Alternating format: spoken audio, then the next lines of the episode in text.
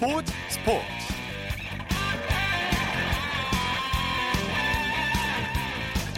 여러분 안녕하십니까? 아나운서 이창진입니다. 던진 것에 비해 성적이 만족할 만큼 잘 나왔다. 시즌 11승을 거둔 류현진 선수가 오늘 승리에 만족감을 드러냈습니다. 마이애미를 상대로 어, 쉽게 승리할 거라는 예상과 달리 어려운 경기를 펼쳤는데요.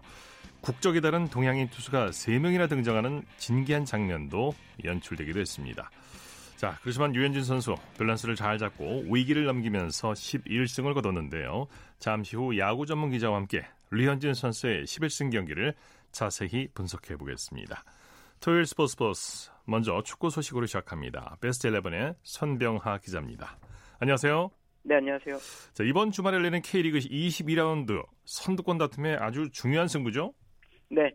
올 시즌 리그 우승 판도를 점칠 수 있는 첫 번째 체크 포인트라고 말씀드릴 수 있을 것 같습니다. 네. 토요일인 오늘과 일요일인 내일 서울을 비롯한 전국 6개 경기장에서 2019 K리그 1 22라운드가 잇따라 펼쳐집니다. 네. 오늘 열린 경기부터 정리해보죠. 서울에서 1위 전북과 3위 서울이 격돌했죠? 네. 오늘 저녁 7시 서울 월드컵 경기장에서는 올 시즌 리그 상위권을 형성하고 있는 두 팀, 1위 전북과 3위 서울이 격돌했습니다. 네. 오늘 경기의 승자는 1위 전북이었습니다. 양팀 전반전에 한 골씩 주고받으며 1대1로 맞췄는데요. 승부는 후반에 갈렸습니다. 후반 전북은 홍정호 선수의 골을 시작으로 이적생 김승대 선수 그리고 로페즈 선수까지 연속골을 넣었지만 서울은 박동진 선수가 한 골을 더 추가하는 데 그치면서 예. 경기는 4대2 전북의 승리로 끝났습니다. 그렇군요. 라이벌 매치인 만큼 많은 팬들이 경기장을 찾았죠. 네, 오늘 서울 월드컵 경기장에서는 한여름밤에 무더위가 기승을 부렸음에도 네. 불구하고 3만 명에 가까운 많은 관중이 운집해 양팀. 선수의 플레이를 응원했습니다. 예. 오늘 공식 관중수 28,518명이었는데요. 뭐 휴가철 등임을 감안하면 대단히 많은 관중이 경기장을 찾았다고 할 수 있겠습니다. 예. 양팀 2010년 이후 리그에서 가장 많은 우승을 차지한 강팀들인데요. 올 시즌엔 상위권에서 우승 경쟁까지 펼치고 있어 이 많은 팬들의 관심과 사랑 속에서 멋진 경기를 펼쳤습니다. 네. 포항에서 열린 경기도 전해주시죠. 네, 오늘 저녁 7시 포항 스틸야드에서는 홈팀 포항과 원정팀 인천이 경기했습니다. 결과는 2대 1 인천의 짜릿한 한 골차 승리였습니다. 네. 네. 인천 선제골부터 넣었습니다. 후반 1분 만에 외국인 스트라이커죠. 무고사 선수가 선제골을 넣으며 승기를 잡았습니다. 예, 그러나 포항이 후반 7분 일류첸코 선수의 동점골이 터지면서 승부를 원점으로 가져갔고요. 경기 1대1로 끝날 것 같았습니다. 예, 그러나 후반 추가 시간에 인천 이재호 선수가 자신의 올 시즌 첫 번째 골을 아주 중요한 순간에 성공시키면서 2대1 극적인 승리에 힘을 보탰습니다. 네. 창원에서는 경남과 제주가 붙었군요. 결과 어떻게 됐습니까? 네, 창원 축구센터에서 경남과 제주가 격돌했는데요. 이 경기는 2대2 무승부로 종료됐습니다. 네. 에, 경남은 선제골을 넣었습니다. 전반 1분 만에 제리치 선수가 선제골을 넣으면서 리드를 잡았습니다. 그러나 이후 제주가 경기를 뒤집었는데요. 제주는 전반 19분 마그노 선수의 동점골, 전반 43분 윤일록 선수의 역전골이 터지면서 역전에 성공했습니다. 이 경기 2대1 제주의 승리로 끝날 것 같았지만 후반 23분 경남의 룩 선수가 자신의 시즌 3호 골을 터뜨리면서 경기는 2대2 무승부로 종료됐습니다. 네. 내일 열리는 경기 일정도 소개해 주시죠. 네, 일요일인 내일은 울산과 수원 그리고 상주에서 경기가 열립니다. 경기는 모두 저녁 7시에 시작합니다. 먼저 울산 종합운동장에서는 2위 울산과 4위 강원이 격돌합니다. 두 팀 모두 최근 가파른 상승세를 타고 있어 경기 결과가 주목됩니다. 수원 월드컵 경기장에서는 수원과 성남이 경기합니다. 수원은 6위 이상으로 도약하기 위해 성남은 다시 6위권으로 진입하기 위해 양보 없는 승부를 펼칠 예정입니다. 네. 마지막으로 상주 시민운동장에서는 상주와 대구가 승점 3점을 놓고 한판 승부를 펼칠 예정입니다. 네. 대표팀 얘기 잠깐 해보죠. 2022년 카타르 월드컵 아시아 지역 2차 예선에서 우리가 비교적 수월한 조편성을 받았죠. 네, 맞습니다. 2022년 카타르에서 열리는 피파 월드컵 본선 진출을 위한 아시아 지역 예선이 곧 시작합니다. 오는 9월부터 시작해 대장정에 돌입하는데요. 우리나라 2차 예선에서 레바논, 북한, 투르크메니스탄, 그리고 스리랑카 등과 함께 H조에 속했습니다. 네네. 이 북한이 속해 있는 게 좀 까다롭긴 하지만요. 중동의 강호 이라크나 중앙아시아의 난적 우즈베키스탄 등을 피한 것은 좀 다행으로 여겨집니다. 예. 뭐 레바논도 만만치 않긴 하지만 우리가 앞서는 게 사실이고요. 투르크메니스탄과 스리랑카는 상대로 좀 수월한 경기를 펼칠 것으로 보입니다. 네. 전반적으로 2차에선 우리 처지에서는 좀 조편성이 좋게 완료됐다 이렇게 할 수 있을 것 같습니다. 예. 그 관심은 역시 남북 대결이 될 것 같은데요. 특히 평양 원정 경기를 치를 것인지가 관심이죠. 맞습니다. 예, 평양 원정 경기 남자 축구 대표팀이 평양에서 경기를 치른 건 1990년 10월이었습니다. 당시 친선 경기가 열렸죠. 네. 예, 그러니까 올해 맞붙게 되면 무려 29년 만에 평양 원정 경기가 성사되는 겁니다. 예, 과연 우리나라가 북한 평양에서 대표팀 간 경기를 칠 수 있을지 그래서 관심이 큰데요. 현재로서는 속단하기 좀 어렵습니다. 최근 일부 언론에서 경기 개최 가능성이 크다고 보도하기도 했지만 실제는 경기가 개최되기까지 넘어야 할 산이 좀 많습니다. 네. 무엇보다 객관적 전력이 우리나라에 뒤지는 북한이 홈에서 한국을 상대히 지는 건 좀 원치 않는 시나리오가 될 것이기 때문에 마지막까지 신중하게 따질 것이라는 게 많은 의견입니다. 네. 현재로서는 두 나라의 맞대결이 모두 제3국에서 개최될 가능성도 배제할 수 없을 만큼 추이를 좀 더 지켜봐야 할 것 같습니다. 그럴 가능성도 있을 것 같은데요. 네, 네. 해외 축구 소식 살펴볼까요? 백승호의 소속팀 지로나가 이강인 선수의 임대를 원한다고요? 네, 이건 스페인 현지 언론의 보도입니다. 스페인 발렌시아의 한 지역지는 우리 시간으로 어제 백승호 선수의 소속팀 지로나가 이강인 선수의 임대를 원하고 있다고 보도했습니다. 네. 이 매체에 따르면 이강인 선수의 소속팀 발렌시아가 지로나에서 뛰고 있는 측면 수비수 페드로 선수의 영입에 관심이 있다는데요. 지로나는 페드로 선수를 보낼 경우 이강인 선수를 임대하길 원하는 것으로 전해졌습니다. 네. 물론 아직 구체적인 사안이 결정된 건 아닙니다. 이적은 양 구단의 이해관계가 맞아 떨어져야 하는데 현재로서는 하나의 설에 불과하기 때문에 이강인 선수의 실제 이적 여부는 좀 더 지켜봐야 할 것 같습니다. 네. 이강인 선수는 임대 형식이 아닌 완전 이적을 발렌시아에 요청했다면서요? 네, 이것도 지금까지 나온 스페인 현지 언론들의 보도는 그런 방향입니다. 네. 현재 이강인 선수는 발렌시아에서 출전이 보장되지 않는다면 이 다른 팀을 떠도는 임대로 다른 팀을 떠도는 것보다는 완전 이적해서 출전 시간을 늘리는 게 목표라고 전해지고 있는데요. 예. 이런 이강인 선수의 요청에 따라 발렌시아 구단의 고위층과 마르셀리노 감독이 싱가포르에서 긴급 회동을 가졌다는 그런 보도까지 나왔습니다. 현재 이강인 선수는 자신의 가치를 알아주고 출전 기회가 보장되는 팀을 찾고 있고요. 이 과연 이강인 선수의 새로운 시즌에 소속팀이 어디가 될지 우리 축구 팬들의 관심이 점점 커지고 있습니다. 네, 축구 팬들도 이제 많은 이강인 선수 뛰고 많이 골 넣고 이런 모습을 보고 싶고 본인도 이제 그런 마음이겠죠. 네, 맞습니다. 네. 스페인 라리가의 바르셀로나는 네이마르 선수의 복귀 문제로 시끄럽던데요. 네, 이 메시, 호날두 선수와 함께 현재 세계 축구를 이끄는 또 한 명의 슈퍼스타죠. 이 브라질 출신의 네이마르 선수가 바르셀로나로 복귀할 수 있다는 소식이 계속 들리고 있습니다. 스페인의 한 현지 언론은 바르셀로나가 네이마르 선수의 현 소속팀인 파리 생제르맹에 우리 돈으로 약 1,300억 원과 선수 2명을 제안할 예정이라면서 네. 만약에 파리 생제르맹이 이 제안을 받아들이면 네이마르 선수의 바르셀로나 복귀가 현실화할 수 있다고 이렇게 전했습니다. 네. 네이마르 선수 프랑스로 건너가기 전에 메시, 수아레스 선수와 함께 정말 엄청난 파괴력을 선보였는데요. 전설의 MSN이 다시 부활 수, 부활할 수 있을지 궁금증이 커지고 있습니다. 네, 네. 자, 이 네이마르 선수의 복귀를 메시가 강하게 원하고 있다면서요? 네, 이 역시 스페인 현지 언론의 보도입니다. 메시 선수가 네이마르 선수의 복귀를 가장 강력하게 현재 원하고 있다고 합니다. 네. 메시 선수 비록 국적은 다르지만 이 우루과이 출신의 수아레스 선수 그리고 브라질 출신의 네이마르 선수와 굉장히 친하게 바르셀로나 시절에 잘 지냈다고 합니다. 뭐 실제로 세 선수가 한 팀에 뛸 때 호흡이나 경기력도 대단히 좋았고요. 네. 메시 선수 기술적으로 자신을 이해하고 도와줄 수 있는 선수가 네이마르라고 생각하고 있, 다 뭐 이렇게 전해지고 있는데요.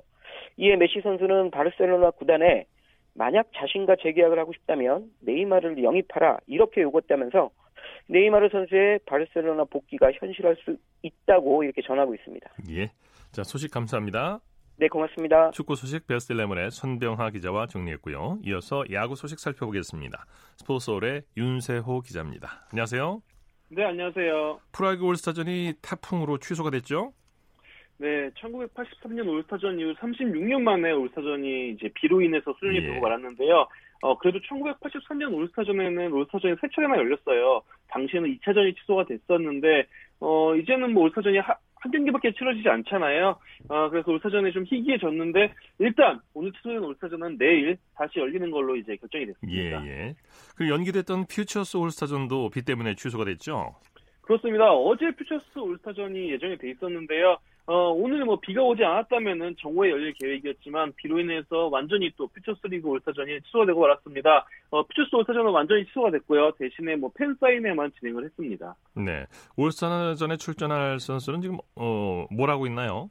네, 지금 창원에서 비결하는 상황인데요. 어, 오늘 경기 그 올스타전이 취소가 되면서 지금 하루 더 창원에 머물고 있습니다. 어, 결과적으로 뭐 울타 선수들의 휴식일에도 휴식 일정에도 차질이 생긴 상태입니다. 네. 올스타전 표를 예매한 관객들은 어떻게 되는 겁니까?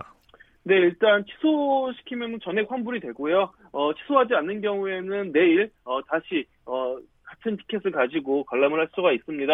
어, 그러니까 20일자 올스타전이 21일자 올스타전으로 그대로 표를 어, 이용할 수 있다는 얘기입니다. 네, 이게 자꾸 연기되고 취소되고 하면 이 팬들도 관중들도 좀 김이 빠질 것 같아요. 그렇습니다. 어, 특히 뭐 올해 같은 경우에는 음, 새로 올해부터 새로 이제 쓰는 구장이죠. 창원 NC파크 우리나라 최고 야구장에서 올스타전이 열렸고 올스타전 휴식일도 늘어나면서 올스타에 뽑힌 선수들이 정말 최선을 다해서 경기에 임할 수 있는 환경이 주어 됐거든요. 네. 어, 정말 뭐 명승부 명승부 올스타전을 기대를 했는데 어, 태풍으로 해서 지금 좀 분위기가 많이 다운된 상황입니다. 어, 실제로 취소표도 3천여 표에 달하거든요. 그러면서 내일 올스타전, 연기된 내일 올스타전이 많은 관중이 될 수 있을까? 좀 불투명한 상태입니다. 네, 그런데 내일도 비가 온다는 예보가 나와 있는데 만약에 내일도 비가 올 경우 올스타전은 어떻게 되는 겁니까? 네, 실제로 내일 창원 지역에도 비, 비 예보가 있는 상황인데요. 예. 만일 내일도 비가 내려서 올스타전 취소가 된다면 완전히 올스타전이 취소가 되는 겁니다. 아, 어, 2019 시즌은 올스타전이 없이 진행된 2019 시즌이 되는 겁니다. 완전히 취소가 되는군요. 네. 자, 내일 열릴 올스타전 관전 포인트를 좀 짚어주시죠. 네, 비가 오지 않는다면 내일 올스타전이 열리는데요. 어, 일단 일정은 정오부터 뭐 이제 팬 사인회도 하고 여러 가지 하는데 가장 지금 주목할 만한 거는 어 앞서 말씀드린 것처럼 올스타 브레이크가 한 일주일 정도로 늘어났어요. 그러면서 모든 선수들이 최선을 다해서 올스타전을 치를 수 있는 환경이 됐습니다. 어, 선발 투수로 나눔 팀에선 어, 타일러 윌슨 선수, 드림 팀에선 SK의 김광현 선수가 지금 선발 등판하는데요. 아마 마운드에 오른 투수들 모두가 전력 투구를 펼치지 않을까 싶고요. 그만큼 승부가 치열하고 굉장히 진지하고 재미있는 그런 올스타전이 되지 않을까 이렇게 예상을 해봅니다. 네. 자 반가운 소식이 있어요. 류현진 선수가 11승을 달성했죠? 그렇습니다. 태평양 너머에서 LA 다저스 류현진 선수가 좋은 소식을 들고 왔습니다. 어, 오늘 마이애미와 홈 경기에 선발 등판을 했고요. 7이닝 4피안타 3볼넷 7탈3진 1실점으로 시즌 11, 11번째 승리를 거뒀습니다. 다저스도 2대1로 역전승을 했고요. 어, 류현진 선수는 현재 11승을 올리면서 다승 부문 공동 2위에 올라섰습니다. 네네. 류현진 선수가 정말 홈에서 예, 강한데 홈 선발 경기에서 12연승이죠? 그렇습니다. 류현진 선수가 일단 올 시즌에는 홈 경기에서 패전 투수가 된 적이 한 번도 없습니다. 어, 지난해 9월 18일 콜로라도전부터 홈 경기 무패 행진 중입니다. 네.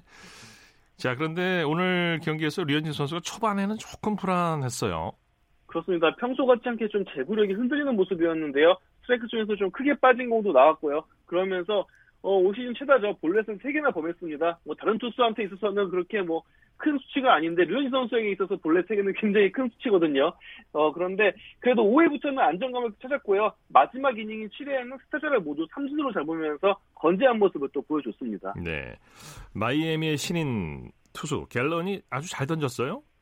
그렇습니다. 사실 뭐 오늘 경기가 내셔널리그 최고 승률팀인 다저스와 내셔널리그 최하위 팀인 마이애미의 대결이었고 또 류현진 선수가 다저스 선발 투수였기 때문에 일반적인 경기가 되지 않을까 싶었는데 예. 역시 야구는 해봐야 아, 압니다. 어, 오늘 마이애미 신인 투수인 잭 갤런 투수가 어, 5와 3분의 1이닝 1실점으로 좋은 모습을 보여줬는데요. 그러면서 경기도 굉장히 치열하게 진행이 됐습니다. 네. 오늘 경기 도중에 류현진 선수가 주심에게 항의를 하기도 했죠? 네, 오늘 구심인 짐 레이놀즈 심판의 스트라이크 존이 굉장히 작았어요. 그 화면상에 나온 스트라이크 존에 비해서 어, 스트라이크 분명 들어갔는데 볼을 외치는 경우가 굉장히 많았거든요. 어, 그러면서 류현진 선수도 좀 애를 먹었는데 그럼에도 불구하고 류현진 선수 오늘 선발승을 따냈습니다. 네, 오늘 다저스 수비도 어려움이 많았죠. 그렇습니다. 류현진 선수가 나올 때마다 다저스 내야진이 지금 에러를 하고 있는데요. 어, 오늘 같은 경우에는 1회부터 1루수 작 피더슨 선수의 에러가 나왔고요. 6회에도 유격수 코리 시거 선수가 타구를 제대로 포구하지 못하면서 에러를 범했습니다. 어, 류현진 선수가 정말 이 에러에도 불구하고 굉장히 좋은 성적을 내고 있는데 어, 나중에 이제 사이영상 투표할 때 현지 기자들도 이런 부분을 감안해야 되지 않을까 싶습니다. 네. LA 다저스 로버츠 감독은 류현진 선수의 투구에 대해서 뭐라고 얘기했습니까? 아, 일단 오늘은 평소보다는 좀 제구가 좋지 않았다라고 진단을 했고요. 더불어서 수비에서도 도움을 받지 못했다고 했습니다. 어, 그럼에도 불구하고 아웃이 필요할 때 정말 아웃을 잡아야 할 때 잡았고 좋은 공을 던져야 될 때는 또 좋은 공을 던졌다고 평가를 했고요. 어, 7회부터는 뭐 완벽하게 3, 어, 3진 3개로 3자 범퇴를 하면서 후반에 페이스를 끌어올리는 모습을 보여줬다고 했습니다. 네. 어, 그게 바로 류현진 선수가 정상급 선수라는 증거라고도 덧붙였습니다. 네. 현지 언론도 류현진 선수의 투구에 주목했다고 하죠.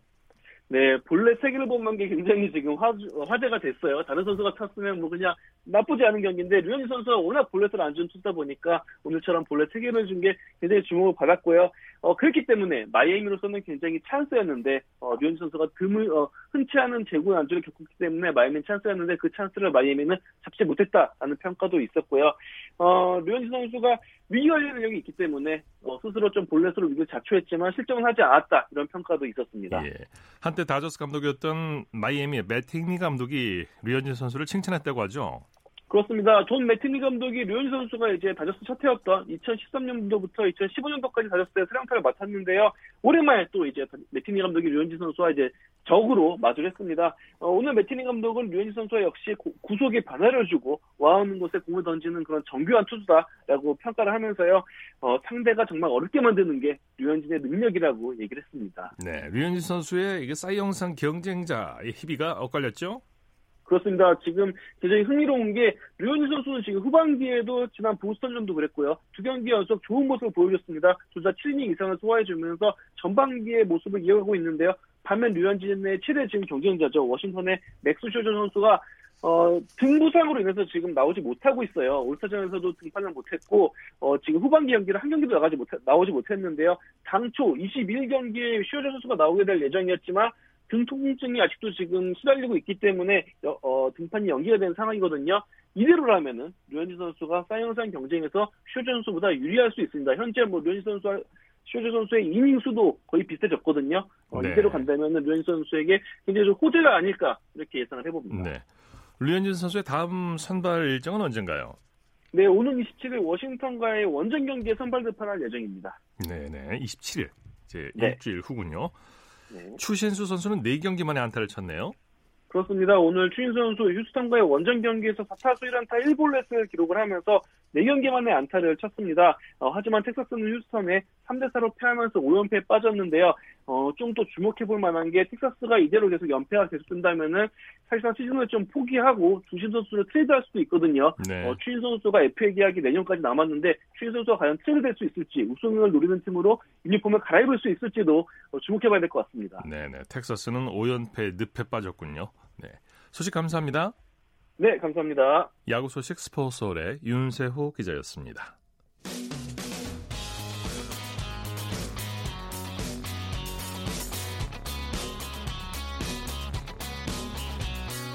따뜻한 비판이 있습니다. 냉철한 분석이 있습니다. 스포츠 스포츠. 이어서 매주 토요일 마련하는 정수진의 스포츠 현장 시간입니다. 장애인들의 화합과 소통을 위한 서울시장배 장애인 종목별 체육대회가 7월 셋째 주부터 서울 곳곳에서 열리고 있는데요. 오늘은 그 중에서 좌식 배구대회 현장으로 함께 가보시죠. 됐어, 됐어.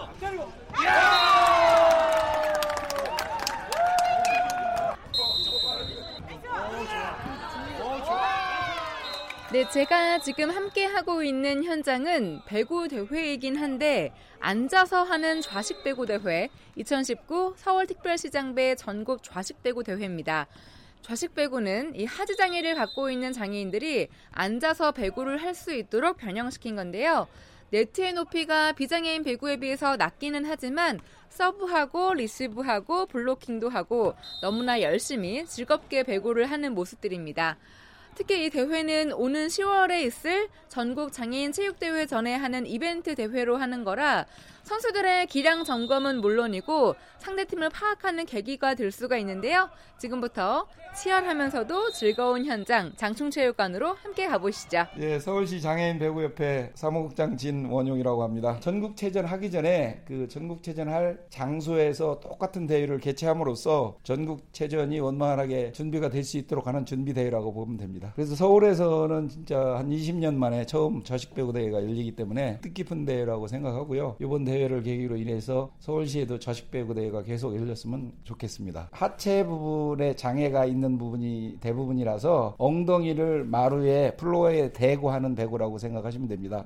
그래서 일반 배구 6인제 경기하고는 똑같이 진행이 되고요. 다만 서서 하지 않고 엉덩이를 플로어에 대고 하는 배구 경기라고 보시면 되겠습니다. 다만 틀린 게 이제 일반 배구에서는 브로킹을 못하게 돼 있거든요. 서브에서는. 근데 이제 좌식 배구는 서브 할 때부터 브로킹이 가능합니다. 왜 그러냐면 앉아서 하고 서브 공격이 많이 들어오기 때문에 낮게 들어오는 서브들에 대한 카바를 하기 위해서 서브 브로킹을 인정하고 있죠. 좌식 배구라는 게 너무 생소하기 때문에 일반인들이 와서 좀 구경하면서 장애인에 대한 인식이라든가 이 좌식 배구에 대한 이 생각들을 많이 많이 좀 변화가 있었으면 좋겠고요. 좌식 배구가 이래서 발전할 수 있는 계기가 됐으면 좋겠습니다.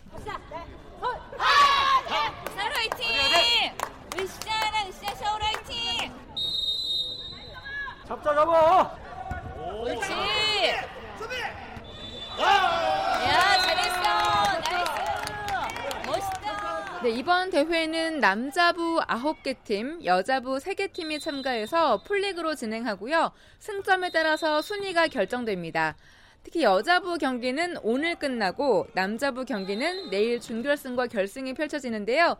우승을 하기 위해서 또는 좋은 경기력을 위해서 열심히 하는 선수들 만나보시죠. 안녕하세요. 저는 서울시 장애인 자식 배구 한민숙입니다. 저희가 첫 번째 경기에서는 1패 했지만 예, 두 번째 경기에서는 아, 이겨서 선수들이 이제 좀 팀워크도 살아나고 분위기도 상승세를 타고 있어서 잘하고 있, 는것 같습니다. 오, 멋집니다. 네, 네. 저희가 세 번을 경기를 하는데 그 중에서 2승은 꼭 하자. 근데 그 중에 지금 1승을 해서 나머지 한 게임을 꼭 이기겠다는 마음으로 열심히 최선을 다해서 하도록 하겠습니다. 네, 안녕하세요. 천안시청 자식 배우 주장을 맡고 있는 송기성입니다. 목표는 당연히 우승이겠죠. 우승인데 이제 그만큼 우리 실력을 쌓았던 거를 얼마나 우리가 할 수 있나 그런 테스트도 할 수 있는 겸 개개인 실력을 또 쌓아가는 거겠죠 아마도 우리가 운동을 하면서 즐거움이라는 것은 우리 장애도 이렇게 할 수 있는데 끝까지 할 수 있는 것을 보여주는 그런 계기도 좋다고. 저는 전남의 전남여자 배구단 주장 백지운입니다. 제주하고 첫 경기를 했고 저희가 세트 수가 2대 0으로 가볍게 이겼습니다. 아 가볍게 네, 이겼군요. 네, 네. 전남에서 실업팀으로 창단된 지 3년째이고 2017년부터 전국대회 7개 내지 9개 대회를 전승을 하고 전국체전에서도 금메달 계속 따고 있는 팀입니다. 이번 대회도 우승을 목표로 왔습니다. 광주 자식배구 오한섭입니다. 실은 저희가 만년 꼴찌팀이거든요. 올해 들어서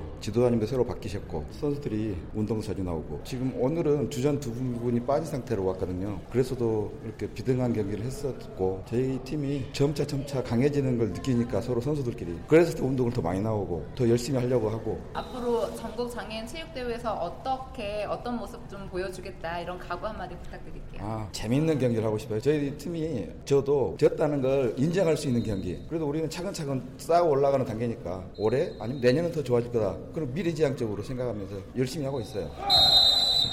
점수 여기 없어. 여기서 흐트러지면 힘들어지니까 좀만 더 집중합시다. 진우야, 아까 같은 경우는 브로킹 막혔잖아. 앞으로 쏘시, 대각선으로 쏘셔도 됐잖아. 그렇지. 경원! 조금만 집중. 초반이 중요하단 말이야, 초반이. 다시 해봐, 다시. 괜찮아. 우리 미스를 하지 말고 더 진중하게 하자고. 네, 알겠습니다. 이길 수 있단 말이야. 알았죠? 포기하지 말고, 절대 포기하지 마요. 각 팀의 감독들 또한 전국 장애인 체육대회를 앞두고 경기력을 체크하기도 하고요. 다른 팀들은 어떤지 분석하고 있는데요. 감독들의 이야기 들어보시죠. 제주도 남자 여자 자식 배구 팀 총감독을 맡고 있는 임창수라고 합니다. 아, 앞으로 최전 준비 과정이다 보니까 상대 팀 파악도 해야 되고 우리 팀또 부족한 거 채울 수 있는 기회를 만들기 위해서 앉아서 이동하는 게 제일 중요한 건데 이동이 됨으로써 오바토스도 되고 언더토스도 되고 근데 공이 조금만 옆으로 가도 자기가 원하는 대로 안 가지고 못 받는 거죠. 이제 저의 노하우를 우리 선수들한테 전수를 해서 이번 제 39회 전국 장애인 시전에서는 꼭 한번 좋은 성적을 거둘 수 있도록 노력하겠습니다. 천안시청 자식배구단 감독이고요. 올해 2019년 국가대표 감독 맡고 있는 강용석입니다. 저희 천안시청 팀은요. 직장 운동부 이제 실업팀이고 지금 3년째 무실 세트 한 세트도 준 적이 없어가지고 전관왕 다 하고 있습니다. 저희 선수들 중에 6명이 국가대표 선수들인데 국제대회 어떤 수준에 맞는 그런 경기력을 좀 보여줬으면 좋겠는데 쉽지가 않습니다. 어떤 상대에 맞는 그런 경기보다는 우리 팀이 훈련해온 과정으로 편하게 좀 게임했으면 좋겠어요. 자, 찬스 왔다, 찬스 왔어. 됐어, 됐어. 잡고. 네, 장애는 있지만 이렇게 좌식 배구를 하면서 그 매력을 느끼고 삶의 활력도 얻고요. 그러면서 많은 비장애인들이 좌식 배구를 알아주면 좋겠다 하는 바람도 갖고 있는데요. 그 내용 함께 해보시죠. 앉아서 또 하는 매력이 있어요. 낮은 네트에서 공이 더 스피드감도 있고 쾌감도 있고요. 장애인으로서 이렇게 활동할 수 있어서 이렇게 움직일 수 있다는 게 너무 좋고 국가대표에 다는 거 최고로 좋습니다. 이 앉아서 하지만 굉장히 빠른 운동이고 네트 위에서 공이 돌아갈 때 그 공을 서로 넘 기고 나면 손님에 졌어 악력이 없어 막 이러면서 매력이 정말 많은 운동이에요. 일반인들도 이 좌식 배구를 같이 이렇게 할 수 있는 대회가 있어요. 그래서 좌식 배구의 매력을 함께 만끽해 봤으면 좋겠습니다. 네, 대회는 내일까지 장충체육관에서 진행되는데요. 좌식 배구를 경기장에서 직접 보는 것도 좋겠죠. 지금까지 2019 서울 특별시장배 전국 좌식 배구 대회에 함께했고요. 저는 정수진이었습니다. 스포츠 세계 라이벌을 집중 조명하는 시간 스포츠 라이벌의 세계 시, 간입니다 매주 토요일 한겨레신문의 김동훈 기자와 함께합니다. 어서 오십시오. 예, 안녕하세요. 오늘은 어떤 라이벌입니까? 1976년 몬트리올 올림픽 그리고 1980년 모스크바 올림픽 딱 이맘때쯤 열렸는데요. 이 두 번의 올림픽에서 여자 체조 역사상 최고의 라이벌 대결이 있었습니다. 예, 예. 구소련의 넬리킴 그리고 루마니아의 나디아 코마네치가 주인공인데요. 두 선수의 라이벌 관계를 두 차례에 걸쳐서 소개해 드리겠습니다. 네, 네. 이두 선수가 이 두 번의 올림픽에서 나란히 금메달 다섯 개씩을 따냈는데 정말 20세기 최고의 여자 체조 라이벌이었습니다. 코마네치가 2단 평행봉하고 평균 대에서 10점 만점의 신화를 썼다면 넬리킴 역시 도마와 마루에서 역시 10점 만점을 받았거든요. 네. 넬리킴이 마루 운동에서 여자 최, 선수 최초로 공중 2회전 돌기의 고난도 기술에 성공했는데 반면에 코마네치는 2단 평행봉에서 또 2회전 뒤로 공중 돌고 공중 돌기로 착지하는 기술로 맞섰습니다. 예. 넬리 킴은 아버지가 한국인이거든요. 이런 동양적인 미모로 또 코마네치는 깜찍한 서양적인 외모로 큰 인기를 끌었습니다. 예. 자, 그러면 두 선수에 대해서 자세히 알아볼까요? 넬리 킴은 어떤 선수였습니까? 정식 이름은 넬리 어, 블라디미로브나 킴이고요. 한국 이름은 김경숙입니다. 네. 1957년 7월생인데요. 옛 소련, 그러니까 러시아죠. 그래서 고려인 2세 아버지와 카자흐스탄 타타르족 어머니 사이에서 태어났습니다. 아버지가 석판 공장에서 일했고요. 어, 1966년 9살 때 넬리킴이 9살 때 지금의 카자흐스탄으로 이주를 하면서 그곳에 이제 어린이 청소년 체조학교에 들어가서 언니 남동생 이렇게 삼남매가 함께 체조를 배웠습니다. 네네. 네. 이 코마네, 코마네치 하면 뭐 중장년층들은 모르시는 분이 아마 없으실 것 그렇습니다. 같은데 어떤 예. 선수였습니까? 넬리킴보다 4살이 어립니다. 넬리킴이 1957년생인데 코마네치는 1967, 61년생이고요. 로마니아 온, 오네슈티에서 태어났는데 아버지가 기계공이었고요. 역시 노동자였던 어머니 사이에서 태어났는데 예. 어, 나이는 넬리킴이 4살 많지만 체조를 시작한 시기는 둘이 비슷해요. 네. 코마네치는 6살 때 1967년에 벨라 카롤리 코치의 눈에 띄어서 카롤리 체조 연구원 이런 곳에 들어가서 이제 본격적으로 체조를 시작했고요. 하루 4, 5시간의 훈련과 음식 조절을 해가면서 체조 요정의 꿈을 키웠습니다. 두각을 나타낸 시기도 두 선수가 비슷하다면서요. 그렇습니다. 코마네치가 8살 때 1969년에 루마니아 청소년 체조 선권 대회에 출전해서 13위를 차지했는데 8살의 어, 나이에 13이니까 깜짝 놀랐죠. 그러니까 예. 그 다음에 이제 이듬해 9살이던 이듬해 같은 대회에서 또 우승을 해가지고 루마니아 체조계를 깜짝 놀라게 했습니다. 예. 넬리 킴도 이와 비슷한 시기에 옛 소련 체조계를 발칵 뒤집어 놓았는데 12살 때 1969년이니까 같은 해죠. 네. 옛 소련 국내 유소년 체조 대회에서 우승을 차지했고요. 16, 14살 때이던 1971년 옛 소련 주니어 선수권 대회에서 개인 종합 우승과 2단 평행봉에서 금메달을 따내면서 올림픽 기대주로 성장을 합니다. 네. 국제 무대에서도 앞서거니 뒤서거니 두 선수가 이름을 알렸죠. 코마네치가 처음 참가한 국제 대회가 미넨 올림픽을 1년 앞둔 1971년에 사회주의 국가연합 청소년 체조 선수권 대회라는 게 있었는데 예. 여기서 금메달 3개를 휩쓸었습니다. 예. 넬리 킴의 첫 국제 무대 역시 1971년인데 일본 주니치컵이었는데요. 그 대회에서 우승하면서 역시 또 스포트라이트를 받았습니다. 네. 특히 넬리킴이 74년 10월에 불가리아 바르나에서 열린 세계 선권 대회에서 단체전 우승에 기여하면서 세계 최고의 선수로 첫 발을 내디뎠고요. 세계 최조계는 유럽 선수권을 다섯 번이나 제패했던 당시 당대 최고의 선수 어, 옛 소련의 어, 류드밀라 트리스체바라는 선수가 있었는데 이 선수를 제치고 넬리킴의 시대가 열렸다 이렇게 예. 평가를 했습니다. 그런데 코마네치의 성장도 만만치가 않았죠. 그렇습니다. 바로 이듬해 1975년에 만 14살 때 노르웨이에서 열린 유럽 선수권 대회에서 2단 평행봉, 평균대, 뜀틀, 개인 종합까지 무려 4개의 금메달과 1개의 은메달을 따내면서 역시 투리셰바를 압도한다 이런 평가를 받았습니다. 네. 여기에 뒤질세라 넬리킴은 그 해입니다. 1970년 같은 해에 캐나다에서 열린 몬트리올 올림픽 프레올림픽에서 뜀틀 마루 운동 단체전까지 3관왕에 오르는 기, 오르면서 기염을 토했습니다. 예. 그러니까 1976년 몬트리올 올림픽을 앞두고 두 선수가 절정의 기량을 과시하면서 올림픽 무대, 무대 에서 맞설 둘의 라이벌 대결에 온 체조계의 관심이 쏟아졌, 쏟아졌습니다. 네. 예상대로 두 선수가 몬트리올 올림픽에서 불꽃 튀는 라이벌 대결을 펼쳤죠. 그때 두 선수의 라이벌 관계는요, 여자 체조를 넘어서서 몬트리올 올림픽 최고의 흥행 카드였습니다. 뮌헨 올림픽 3관왕 어, 코르부트 선수하고 뮌헨 올림픽 2관왕 투리셰바는 이미 좀 뒷전으로 밀려난 형국이었고요. 이제는 넬리킴과 코마네치 시대다 이렇게 평가를 했는데요. 넬리킴은 어, 뜀트라고 마루운동 그리고 단체전에서 3개의 금메달을 따냈습니다. 그러니까 동양적인 미모와 화려함, 품위 있고 열정적인 스타일로 관중들에게 넬리킴이 엄청난 인기를 끌었습니다. 코마네치 역시요. 키가 153에 몸무게가 39kg였거든요. 정말 개날픈 몸매로 2단 평행봉하고 평균대 개인 종합에서 3개의 금메달을 따냈습니다. 그러니까 똑같이 금메달 3개씩 따냈죠. 마루 운동에서는 넬리킴 그리고 어, 투스체바에 이어서 어, 코마네치가 동메달을 따냈고요. 또 단체전에서는 코마네치의 활약에도 로마, 루마니아는 넬리킴이 이끄는 옛 소련에 밀려서 은메달을 어, 따는데 그쳤습니다. 네. 근데 두 선수가 당시 치열한 경합을 펼쳤던 2단 평행봉에서 넬리킴이 좀 판정에서 불이익을 받은 게 아니냐 이런 평가도 나왔는데요.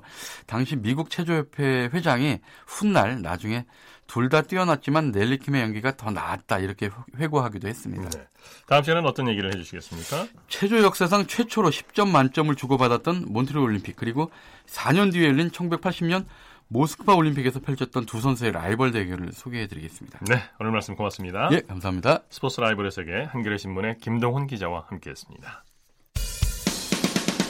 쳤다 하면 홈런이고 슛 골이고 각본 없는 한편의 드라마 그것이 바로 그것이 바로 손에 잡힌 우승 트로피 목에 걸린 그 배달 너와 내가 하나 되는 그것이 바로 그것이 바로 그것이 바로 꿈꾸던 스포츠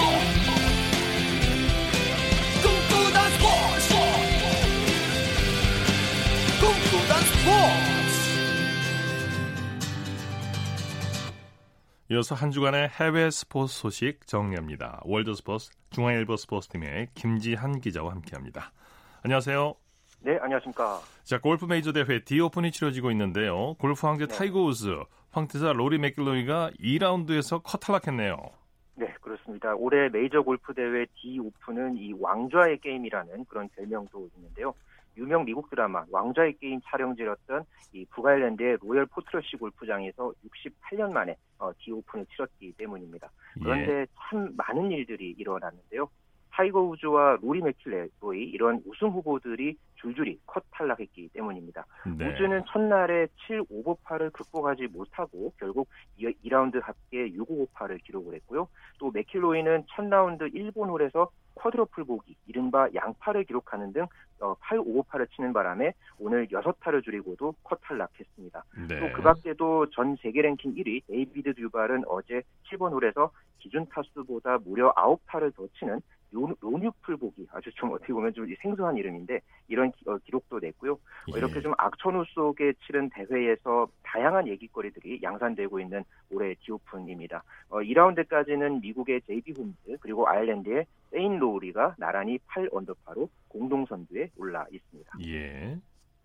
우주가 이번 대회 준비에 정성을 쏟아붓는데 좀 아쉽게 됐네요. 그리고 프로에서 한 홀에서 9타 오버, 9타를 더 치는 경우가 이런 경우가 나오는군요. 그렇습니다. 그만큼- 이게 참 어떻게 보면은 이 메이저 대회에서 보기 드문 그런 어떤 기록이고 이 기록 자체가 이 디오픈에서는 거의 처음 있는 일이라고 합니다. 예, 예. 자, 그리고 미국 여자 프로골프 LPGA는 사상 처음으로 2인 1조 팀 매치 경기를 현재 치르고 있죠. 네, 그렇습니다. 현재 미국 여자 프로골프 LPGA에서는 이 다우 그레이트 레이크스 인비테이셔널 대회가 열리고 있는데요. 이 대회는 이 LPGA에서는 처음으로 시도되고 있는 2인 1조 팀 매치 방식 대회입니다. 어, 네. 색다른 볼거리를 제공하자 아, 그런 의미에서 치러진 이 대회는요. 이 1라운드와 3라운드는 두 명이 공 하나를 번갈아 치는 포섬 방식, 그리고 2라운드와 4라운드는 두 명이 각자의 공으로 경기를 하는 이 포볼 베스트 방식으로 이제 치러집니다. 에, 국적에 상관없이 두 명이서 짝지어서 이 경기를 치르는 게 굉장히 눈길을 끄는데요. 어, 태국의 대표적인 이 자매죠. 이 두스타누간 자매 그리고 미국의 어, 코다 자매가 이 자매 선수로 팀을 이뤄서 이번 대회에 나서기도 했고요. 예. 어, 3라운드까지는 태국의 자스민 수완 나프라와 미국의 시드니 클랜턴 조가 16언더파로 선두에 나섰고 이 우리나라의 베테랑 조합인 신지은 최나연 조가 11언더파로 2위에 오르면서 그 뒤를 따르고 있습니다. 네. 자, 테니스에서는 지난주 끝난 윈블던에서 남자 단식의 조코비치, 여자 단식의 시모나 할레프가 우승을 했는데요. 다음 달에 이제 시즌 마지막, 마지막 메이저 대회 US 오픈이 열리게 되는데 역대 메이저 테니스 대회 최고 우승 상금이 걸리게 됐다고요? 네, 이 올해 마지막 메이저 대회인 US 오픈 테니스 대회 이 남녀 단식 우승 상금이 385만 달러, 우리 돈으로 약 40억 3천만 원으로 어, 책정이 됐는데요. 예. 미국 테니스 협회는 어제 이 총 상금 규모를 5,700만 달러, 그리고 남녀 단식 우승 상금을 385만 달러로 각각 이 작년보다 인상했다. 이렇게 공식적으로 발표했습니다. 네. 작년에 이 우승 상금이 380만 달러였는데 여기서 5만 달러가 다, 더 올라간 에, 그런 기록이고요. 어, 이것은 역대 테니스 메이저 대회를 통틀어서 최고액으로 알려져 있습니다. 네. 어, 이번 US 오픈은 다음 달 26일부터 2주간 어, 미국 뉴욕의 빌리진 킹 내셔널 테니스 센터에서 열릴 예정이고요. 어, 올해 저- 대회에서는 이 1회전에서 탈락한 선수에게도 6,800만 원에 이르는 5만 8천 달러를 지급할 예정입니다. 말 그대로 풍성한 이 자- 상금 잔치 속에서 어떤 탑 랭커가 또 이번에 웃을지 한번 지켜봐야 하겠습니다. 네, 소식 감사합니다. 네, 감사합니다. 월드스포츠 중앙일보 스포츠팀의 김지한 기자였습니다. 스포츠 단신 전해드립니다. 한국 주니어 남자 핸드볼 대표팀이 세계선수권 대회에서 첫 승을 따냈습니다. 한국은 스페인 비고에서 열린 세계 주니어 남자 핸드볼 선수권 대회 조별리그 B조 3차전에서 나이지리아를 42대 30으로 물리쳤습니다. 프랑스, 이집트, 스웨덴, 나이지리아와 호주와 함께 B조에 편성된 우리나라는 앞서 열린 프랑스, 스웨덴과의 경기에서는 모두 패했습니다. 스포츠 오늘 준비한 소식은 여기까지고요. 내일도 풍성한 스포츠 소식으로 찾아뵙겠습니다. 함께해 주신 여러분 고맙습니다. 지금까지 아나운서 이창진이었습니다. 스포츠 스포츠